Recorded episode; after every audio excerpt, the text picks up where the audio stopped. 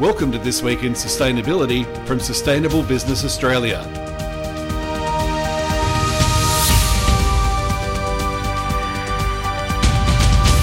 I'm your host, Andrew Woodward. This week in sustainability is a snapshot of global and Australian market trends, news, and research about the path to sustainability through action on sustainable development and climate change. Each week, Sustainable Business Australia Chief Executive Andrew Peterson will take us through the week that was with analysis, insights, and implications for business. We'll do all of this through the lens of the Sustainable Development Goals. So, Andrew, it was a big week last week with International Women's Day. We'll talk about that very shortly. But in all of the uh, news about International Women's Day, uh, the Australian government, uh, from what I can gather, sneaked out something uh, the other day from uh, Treasury, and that's the government response to the Senate Economics Reference Committee report on carbon risk. So, can you tell us what the response was and a little bit of history about uh, this piece of work? on the 7th of March, the Australian government actually released, finally released, its response to the Senate Economics Reference Committee report called Carbon Risk a Burning Issue. Now, this report, and obviously the um, Reference Committee's report, uh, was uh, in fact in response to an inquiry that was held in 2016 17 uh, to the issue of what corporate Australia should be doing about identifying, uh, monitoring, and reporting carbon risk uh, in their um, company accounts. And the government, in its response to the Senate Economics Reference Committee report, actually has confirmed that there is no legislative barrier to the full adoption of the recommendations by the Financial Stability Board Task Force on Climate Related Financial Disclosures. Now, this task board actually brought out its own report uh, in 2015 through to 16 and then into 2017 through the G20. So this is an international corporate reporting obligation that now emerges for corporates uh, in uh, both Australia and right across the world in relation to carbon risk. So context in relation to the uh, committee report was a uh, recommend, set of recommendations, six in total, in its report that targeted on the competence of framework for disclosure of carbon risk. Now, the government didn't accept all of the recommendations, it accepted some of them. But as I say, the important thing for business is that the government has confirmed that there are no barriers for full adoption of the recommendations. And I think we'll expect to see later in the year further action, um, either by government or by the regulators, whether it's APRA or ASIC uh, or ASICS, actually introducing some guidelines or recommendations for um, changes to existing guidelines on um, ESG reporting on carbon risk. Okay, so we're going to stick with carbon and now head up to Canada or the United States and Canada. And we have some interesting news concerning California, Quebec, and Ontario. And they've announced the results of their first joint cap and trade auction of carbon allowances. Tell us about that. Yeah, so we often hear about California and Quebec setting an example on climate change in the face of um, the Trump administration's determination to go backwards. Well, during the week, um, results were announced that demonstrate that the North American action on carbon pricing through what's called the Western Climate Initiative has now gained a very valuable new partner in the um, province of Ontario, and that that partnership is now succeeding in reducing emissions so California, Quebec, and Ontario. And the results of the first California, Quebec, Ontario joint auction of greenhouse gas allowances that was actually released during the week showed a, a very high, record high volume of allowances for sale, and that the current auction actually sold out with the price clearing just above the floor level. Now, this is an indication of the strength and the stability of this newly expanded carbon pricing market, and even more significantly, it's a very real world demonstration of the benefits of linking cap and trade programs. And moving over to the UK, well, you know, in, in North America, they're talking about reducing emissions. We're seeing news from uh, the UK that emissions are tumbling. Absolutely. Fresh analysis, which was released during the week, highlighted the dramatic fall in carbon emissions within the United Kingdom. So low, so reduced, that they've now really, uh, reached a brand new low that's unseen in normal times for almost 128 years. Now, these figures have been based on the United Kingdom's Department of Business, Indus- uh, Energy and Industrial Strategy, and they were analysed by the Carbon Brief website. In that analysis, the data shows that carbon dioxide emissions from fossil fuels declined by 2.6% in 2017, following a 5.8% drop in the previous year. Now, this means this means that the UK's emissions are now the same as when Vincent van Gogh died or Oscar Wilde's The Picture of Dorian Gray was actually first published. And Andrew, we've got the EU unveiling a sweeping new strategy to boost the role of sustainable finance in driving emissions reductions throughout the trading bloc. What's happening there? So, as we see the, the emergence of carbon risk becoming both a risk for companies, but also now increasingly an opportunity to identify and invest and innovate, um, this week we saw the European Commission unveiling some sweeping new strategies to boost the role of carbon financing uh, right across the emissions profile through the trading bloc of the EU. Now, this is significant, it's, it's groundbreaking, and we I think we're going to see it emerge as a opportunity for Australian business to invest in, but also increasingly Australian um, companies call for this kind of uh, strategy to also be introduced into Australia over the next few years. Okay, let's have a look at how companies are approaching uh, sustainability now. And we're going to look at this uh, in two respects. First of all, Andrew, we have a report from IAG uh, which uh, looks at uh, sustainability being a key driver uh, in growth for companies.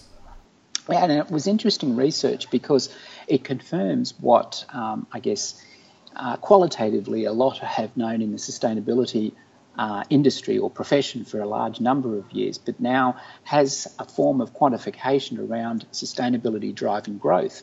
This new research from IA, IAG's brand in New Zealand, NZI, uh, finds that there is a correlation between sustainable businesses seeing improved productivity as well as lower costs and a stronger um, uh, image as well as a platform for competitive advantage. Now, this research, which was released by NZI, shows that those who now run sustainable businesses where they take into account uh, environmental, social, and economic factors are now twice as likely to grow as those that are not engaged in the agenda. Okay, and in the United States, we've got a report from Ceres. They've had a closer look at how more than 600 of the US's largest companies are responding to calls for greater uh, sustainability and positioning themselves for success. So, Andrew, what are some of the uh, uh, the key themes emerging from this report from Ceres?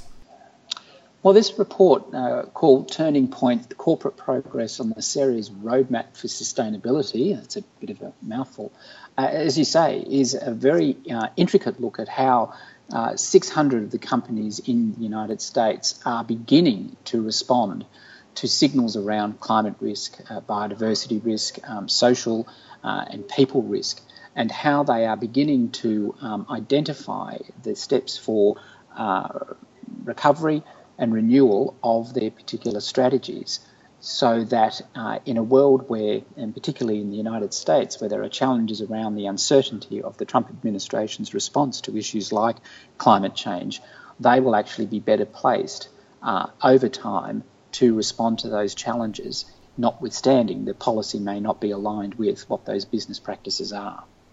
And many of those uh, companies last week had a lot to say uh, about uh, International Women's Day and gender equality uh, in the workplace, as did government uh, right around the world. Can you give us a, a top line look at uh, some of the key takeouts you had from last week and some of the things that companies and government did?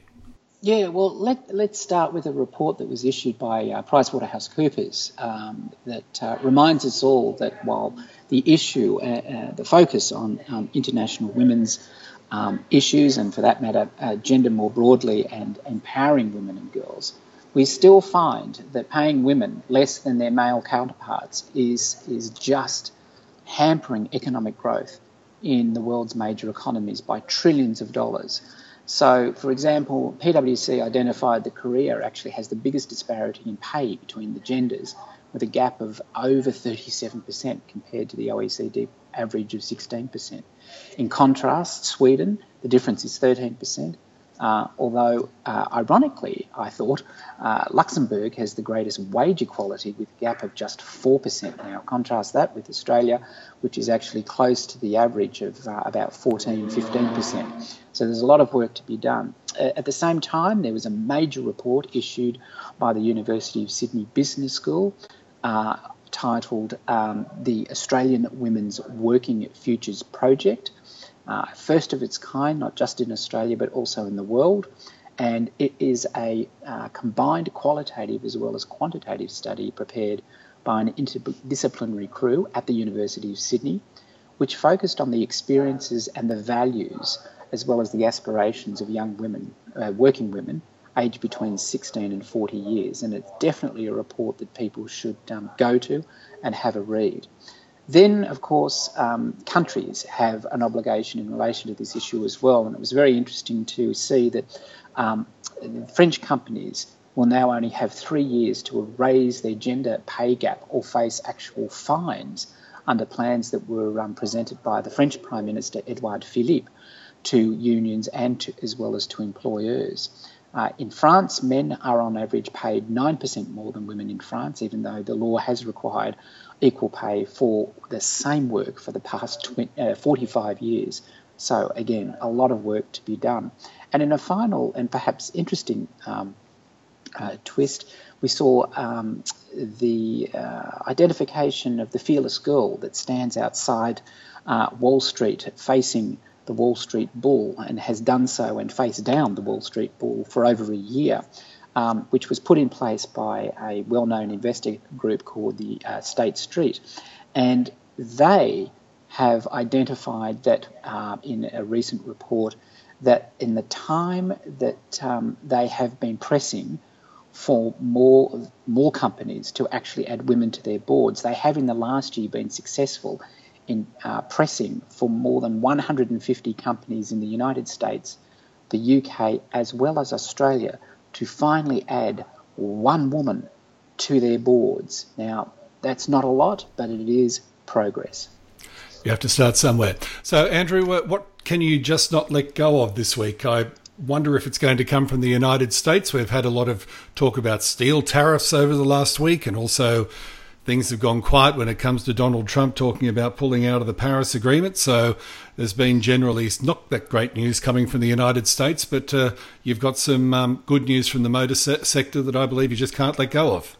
Well, I think the um, the thing that I couldn't let go of this week was actually an amalgamation of a variety of these sustainable development agenda issues of climate change, of mobility, of um, women in the workforce, and for that matter, um, institutional change and changes in business models. So the um, conference uh, called CERA, which is held as an energy conference in Houston uh, during the week, the chairman and CEO of General Motors, Mary Barra, who, by the way, is the only female CEO of any automotive company in the world, reaffirmed their General Motors strategy for a world with zero crashes, zero emissions, and zero congestion and at the same time announced an increase in the production of the Chevrolet Bolt EV later during the year um, out of their um, assembly plant in Detroit. Why? Because there is a consumer demand that is now increasing uh, right across the world, and in particular in America, ironically, for affordable electric vehicles. Uh, Mary also shared that there's more to come from General Motors as the Bolt EV will now serve as the company's platform, providing a window into an all electric and self driving future for General Motors. Now, that's quite dramatic. And that's this week in sustainability with analysis and insights from Andrew Peterson, Chief Executive Officer of Sustainable Business Australia. Our members receive a comprehensive weekly digital report of these and other news stories. This includes links to key insights and tools from the world's leading CEO led organisation, the World Business Council for Sustainable Development. We welcome new members. Go to our website sba.asn.au for details on how to contact us. That's it for now. I'm Andrew Woodward, and we'll be back next week with another edition of This Week in Sustainability.